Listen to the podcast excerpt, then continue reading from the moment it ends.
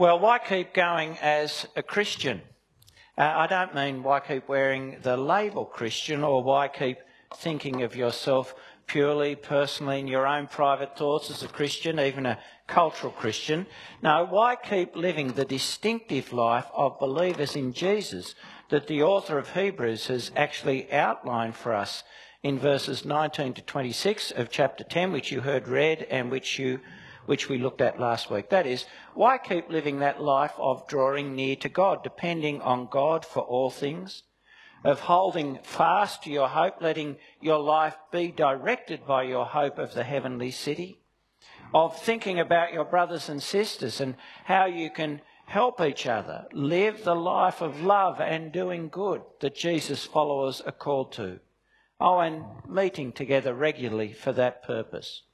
Why keep living the life that flows from the conviction about the truth of Jesus, that he has brought you by his death into a relationship of peace with the living God, and that he lives and reigns now in God's presence to save you for all time and completely? Why keep living this distinctive life, the life of followers of Jesus?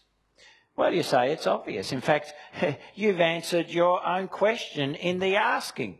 I mean, we live this life because, well, because I have this conviction about the truth of who Jesus is and what he's done. That's why. But that conviction will be tested severely at times by trial or hardship, ill health or conflict in the family. And that conviction can fade.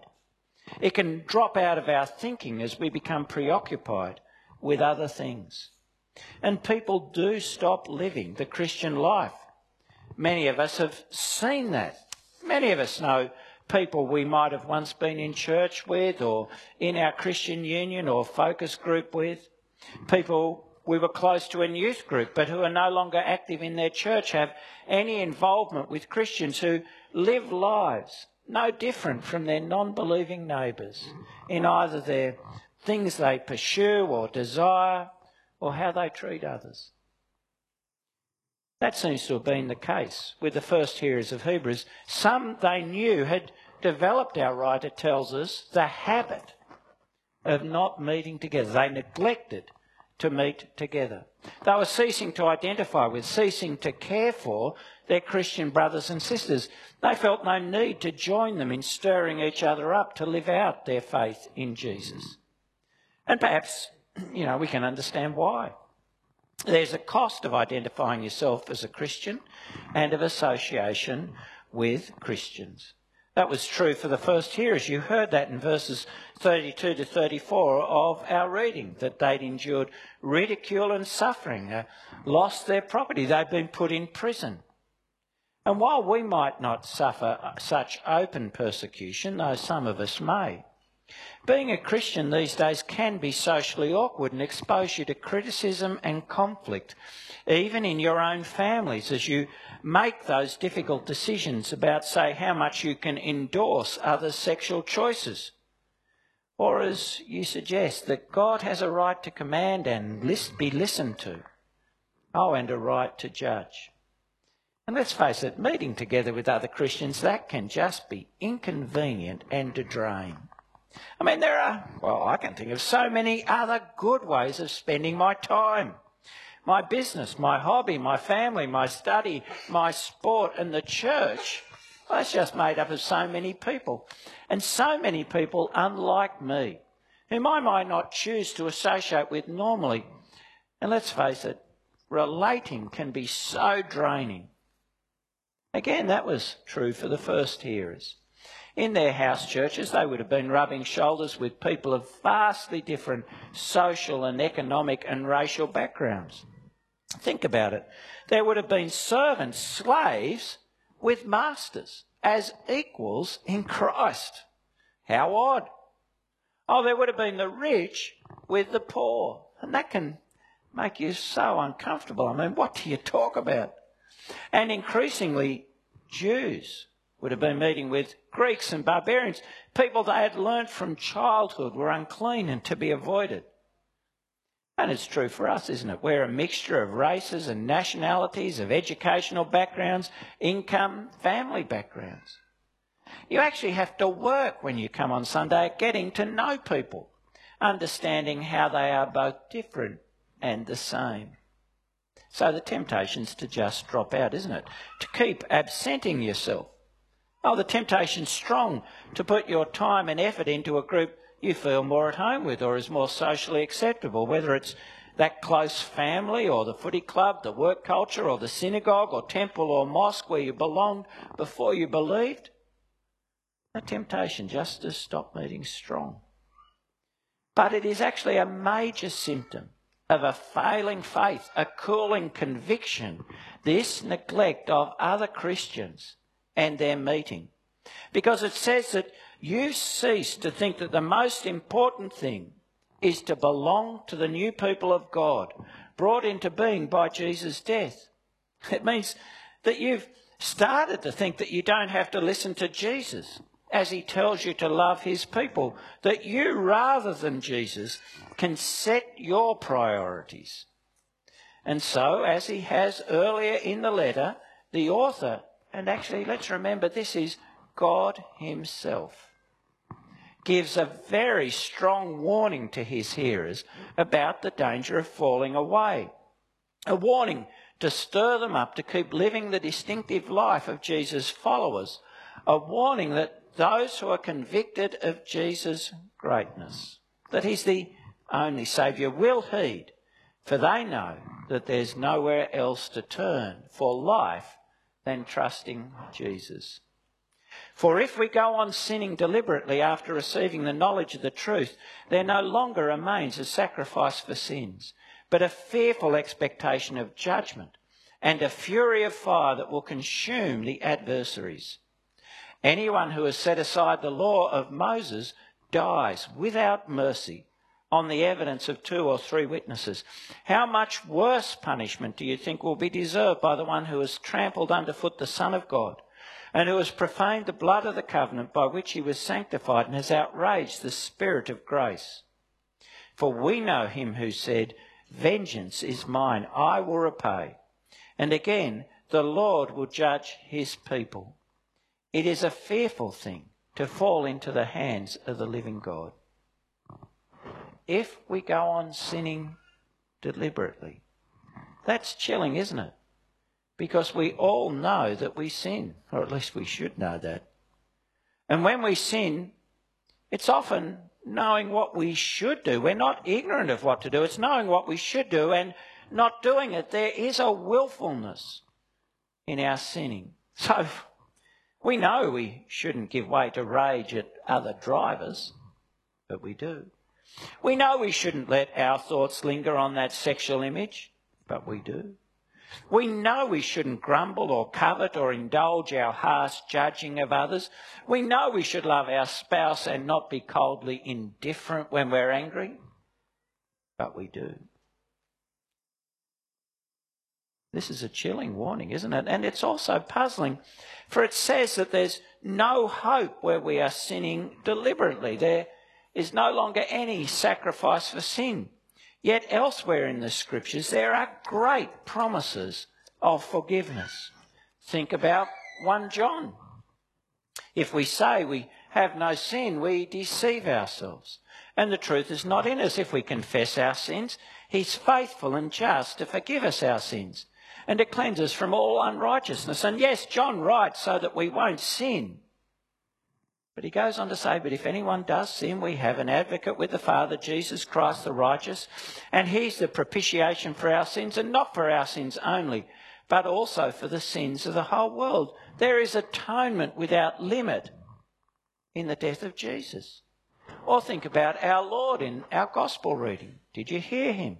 all sins will be forgiven the children of man and whatever blasphemies they utter, except, of course, blasphemy against the Spirit. They're great promises of forgiveness. And there are examples of forgiveness of people who sin knowingly. David, or the repentant person in 2 Corinthians. So, what does the author have in mind when he is speaking of going on sinning deliberately? Does he have a certain kind, a particular kind of sinning in mind? Oh, and, and how does it relate to other sins? Well, yes, he does have a particular kind of sinning in mind. It's what we call the sin of apostasy. That is, the sin of deliberately turning your back on Jesus after you have confessed Jesus as your Lord and Saviour. The sin that he's warned against already in chapter 6. Now, how can I be sure that this talk of sinning deliberately is actually addressing the sin of apostasy? Let me give you some reasons. Firstly, this sin is linked to having received a knowledge of the truth. Our author is speaking to people who have become Christians to all intents and purposes by accepting the truth of the gospel. And secondly, you see, he speaks of deliberately sinning. Now, that word speaks of, deliberately speaks of willing and intentional sin, expressing an attitude of contempt for God. It's like the defiant or high handed sin spoken of in the Old Testament in Numbers 15, which involved a rejection of the law of the covenant relationship, a rejection of God as king. Oh, and thirdly, notice the person sinning in this way is left without any sacrifice for sin. That means that they have rejected the one effective sacrifice, the sacrifice of Jesus, which John tells us can atone for all our sins. No sacrifice remains for them because they have turned their back on the only effective sacrifice and done it knowingly. Oh, fourthly, the Old Testament comparison in verse 28 brings home that the sin he's speaking of is apostasy. Anyone, he writes there, who has set aside the law of Moses dies without mercy on the evidence of two or three witnesses. Now, he's bringing together there two Old Testament texts, both of which deal with this sin of apostasy. In this case, with the Israelites turning away from the living God to go after idols and so setting aside the covenant. The requirement of two or three witnesses is found in Deuteronomy 17. And that section starts this way if there's found among you with any of your towns that the Lord your God is giving you, a man or woman who does what is evil in the sight of the Lord your God in transgressing his covenant and has served other gods and worshipped them. Oh, and then it says that person you shall bring out to the gates and you'll stone that man or woman to death. Oh, you'll only do it on the evidence, verse 6, of two witnesses or of three witnesses. And the note that, well, that they are killed without pity actually is, comes from Deuteronomy 13. And again, that passage starts verse 6 If your brother, the son of your mother, or your son, or your daughter, or the wife you embrace, or your friend who is as your own soul entices you secretly, saying, Let us go and serve other gods. Well, you shall not listen to him, nor shall your eye pity him, nor shall you spare him, nor shall you conceal him, but you shall kill him. Verse 28 describes how the Old Testament law dealt with apostasy, abandoning the true God for false gods. It told the Israelites how they, as a society, were to deal with it. Oh, and finally, the way this sin is described in verse 29 makes it clear that he is thinking of apostasy when he's thinking of sinning deliberately.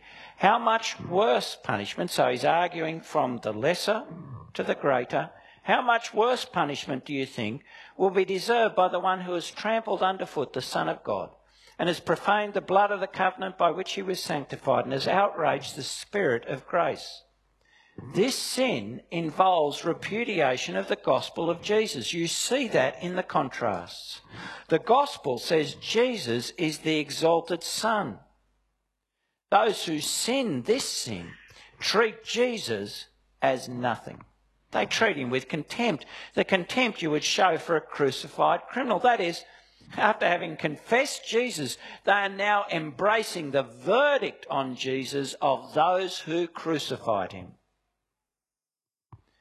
Oh, the gospel as our author has taught so clearly from chapter 7 on, says Jesus' death, his shed blood, is the very thing that sanctifies us, that makes us holy, that fits us for God's presence, that brings us into new covenant relationship with God. But those who sin this sin say it has no value, that it's unclean and defiling. The trusting Jesus actually makes you unacceptable to God. And the gospel brings us to rejoice in grace and the gift of the Spirit given through faith in Jesus. But those who sin this sin, outrage, insult the Spirit by treating this gift of God as if it is no value, rejecting it. So the sin spoken of in verse 26 is apostasy. It's turning away from Jesus when you've already claimed to be his followers, denying the truth of the gospel you once believed. So it's important that I say if you're actually grieved by your sin, you know, that road rage, that, that struggle with lust, you know, even if that sin trips you up repeatedly, and if you are crying out to Jesus for mercy because you know He's the Saviour, you are not sinning this sin. Your sin is not being addressed in these verses. But why is this sin of apostasy so serious? Well, it's so much worse than turning away from the law of Moses because the new covenant is so much greater than the one it's made obsolete. It's so much worse than turning away from the sacrifices of that covenant given at Sinai because the sacrifice of Jesus is greater and so much more effective than those sacrifices. Because Jesus is God's final word, in these last days he has spoken to us by his Son. Because Jesus is the exalted King to whom all will be subject. The Lord to whom God has promised to subject all his enemies under his feet. Oh, because the provision of God to deal with our sin by Jesus' death, his shed blood is both effective and final and never to be repeated. There is nowhere else than Jesus to go to find peace with God, to be spared God's just judgment on our sin. There will never be anywhere or anyone else. See, those who sin this sin, who having confessed Jesus then turn away from Jesus, have cut themselves off from the one place they could find forgiveness. They have denied the only one who could save them, and they have done this knowingly. And so, says our author, they are left without hope, with only a fearful expectation of judgment and a fury of fire that will consume the adversaries. Notice that it's God's judgment not man's judgment. But it's saying they will suffer the just judgment that befalls all who don't repent and believe the gospel that Jesus is Lord. God's judgment on all who oppose him.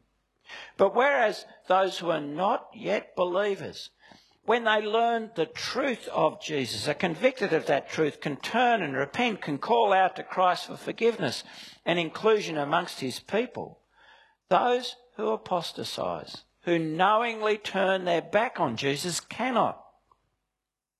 This is all that's left for them because they've knowingly rejected the only one who can spare them on that day. So, where can they turn? Now, we may find this language of fury, of fire, and vengeance confronting, but it is the language of Scripture. It's God's language. Language that on the one hand, guarantees that no one will be able to resist or withstand God's judgment. On language which also tells us that the judgment is fully deserved. God repays people according to what they've done. You see, we shouldn't think that God is indifferent to his people or their sin. Our author goes on to quote from here from Deuteronomy 32 to remind his hearers who are familiar with the Old Testament that God is active to judge, and he is especially active to judge the idolatry, the apostasy, the contempt of his people. Uh, Moses prophesied of that in Deuteronomy 32, and the history of the people of Israel from Judges to the destruction of Jerusalem by the Babylonians demonstrated that God is active to judge their idolatry. This is a proven reality, not an empty threat. It is, he says, a fearful thing to fall into the hands of the living God. And we need to hear that, especially those of us who've lived with grace for many years. In fact, we, have almost incorporated uh, grace, incorporated our relationship with the true and living God into our domestic routine. And in doing that, we can almost domesticate God. And we can forget how awesome and holy and just He is. And so we especially need to hear that our God is living, that He's no dumb, deaf, dead idol whom you can despise without consequence. He is the living God. He, he's not an idea. He's not a label. He's not just a word without content. He is the living God. And when you are listening to the gospel, oh, as you're listening here this morning, you're actually dealing with the living God, the creator, the just and holy ruler of all, because you're listening to his word.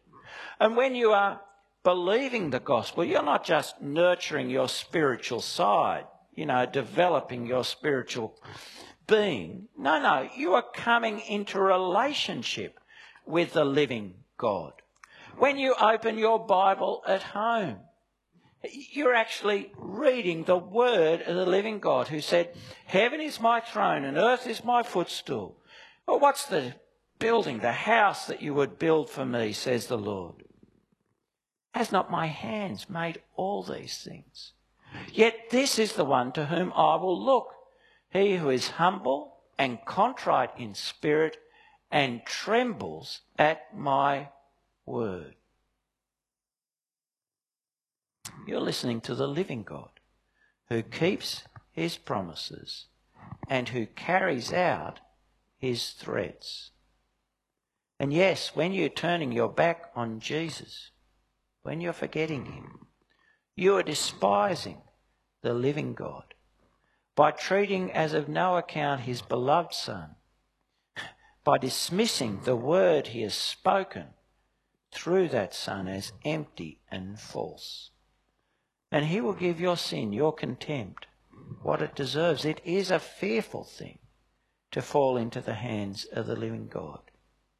We should fear God's judgment and know in fearing his judgment that he is the only one we should fear. That's right. If we fear him properly, we don't need to fear our neighbours or our family or our classmates, no matter how hostile they are. Uh, they can do no more than the Almighty God permits for your good. He is the living God. And you don't need to fear missing out because He is the living God, the source of all good, whose word, whose promise to you will never fail. So, brothers and sisters, as you hear Hebrews this morning, don't debate the warning. You know, don't sit there and thinking, oh, were they really believers? Oh, did any of them really do it? Oh, what about election? No.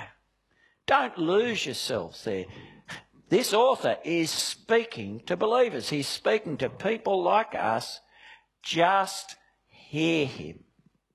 It is a terrible thing to have started as a follower of Jesus and then turned your back on him, to treat God with contempt by rejecting his Saviour. Heed the warning. And those who are convicted of the truth of Jesus will, because they know that because Jesus is God's only Son, because His is the only sacrifice that can remove the offence of their sin, they know that there is nowhere else to turn for peace with God, for being spared God's judgment on His enemies at the last day. And so, believing the gospel, they will cling to Jesus joyfully, gratefully. They'll hold fast to him, whatever the cost, whatever the inconvenience, because they know Jesus is the Saviour who always lives to save them completely. Make sure that's you. But seeing this as speaking of apostasy is no reason for you to be complacent about other habitual sins in your life, to continue to sin knowingly. You know, for example, to continue when you know God calls on his people to be chaste, to sleep with your girlfriend or boyfriend. To continue when you know the Lord Jesus expects his people to be faithful in marriage, to pursue that affair with someone who's not your husband and wife. To continue where God can, commands forgiveness and to love our enemies, to harbour bitterness or to indulge that critical pride, to not restrain your anger or your bullying tongue. You shouldn't be complacent on keeping on doing what you know Jesus forbids. Because that's the sin of presumption. Presuming on God's grace, and it is dangerous. Why? Well, for you to say, I can keep on doing something even when Jesus forbids it, is to say, Jesus is not Lord. It's to deny him Oh, you might think it's only denying him in a small part of your life. But to deny him in any part of your life is to deny him as your Lord.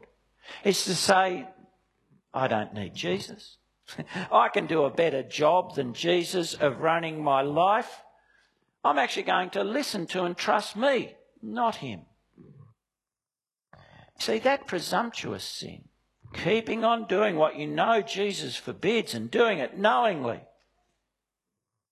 is only a step away from apostasy. For you love your sin more than you love Him. And so you'll soon jettison the Lord Jesus to continue your love affair with your bitterness or your lover.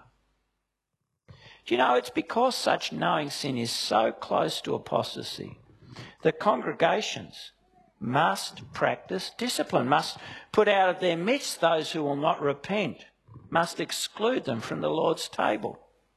You see, if we love our brothers and sisters, we don't want those sinning and sinning knowingly to be deceived about their state, to think that they're right with God while openly defying Him. And so we want them to repent while they still can. So, loving congregations, let a believer who is sinning presumptuously experience the judgment of the church so that they can repent and not experience the judgment of God. We should pray, shouldn't we? That God will give each of us such a dread of Him that we really would know it is a fearful thing to fall into the hands of the living God that God would give each of us such a dread of Him that we would flee from our sins, whatever they are. Flee from them. Because each one of us is convinced that only Jesus, only Jesus, crucified and risen, can spare us from the fearful expectation of judgment and the fury of fire that will consume God's enemies. We flee from our sin because we know Jesus is the only Saviour and we want nothing ever to separate us from Him and the hope He gives us of eternal life and the love which we have come to know in being His. Are you praying that for your brothers and sisters? You yourself know in your heart it is a fearful thing to fall into the, into the hands of the living God and so fleeing from sin. Well, when we're under pressure, whether it's external or the internal pressure of our desires, and yet we are convinced that there's nowhere else to turn, convinced that Jesus is the only Saviour by his death, and that, well, we've got to keep living the life of those who trust him. When we're under that pressure but convinced, what should we do to keep going? Well, we'll see in the next few verses that there are two things. Firstly, we should continue as we've begun.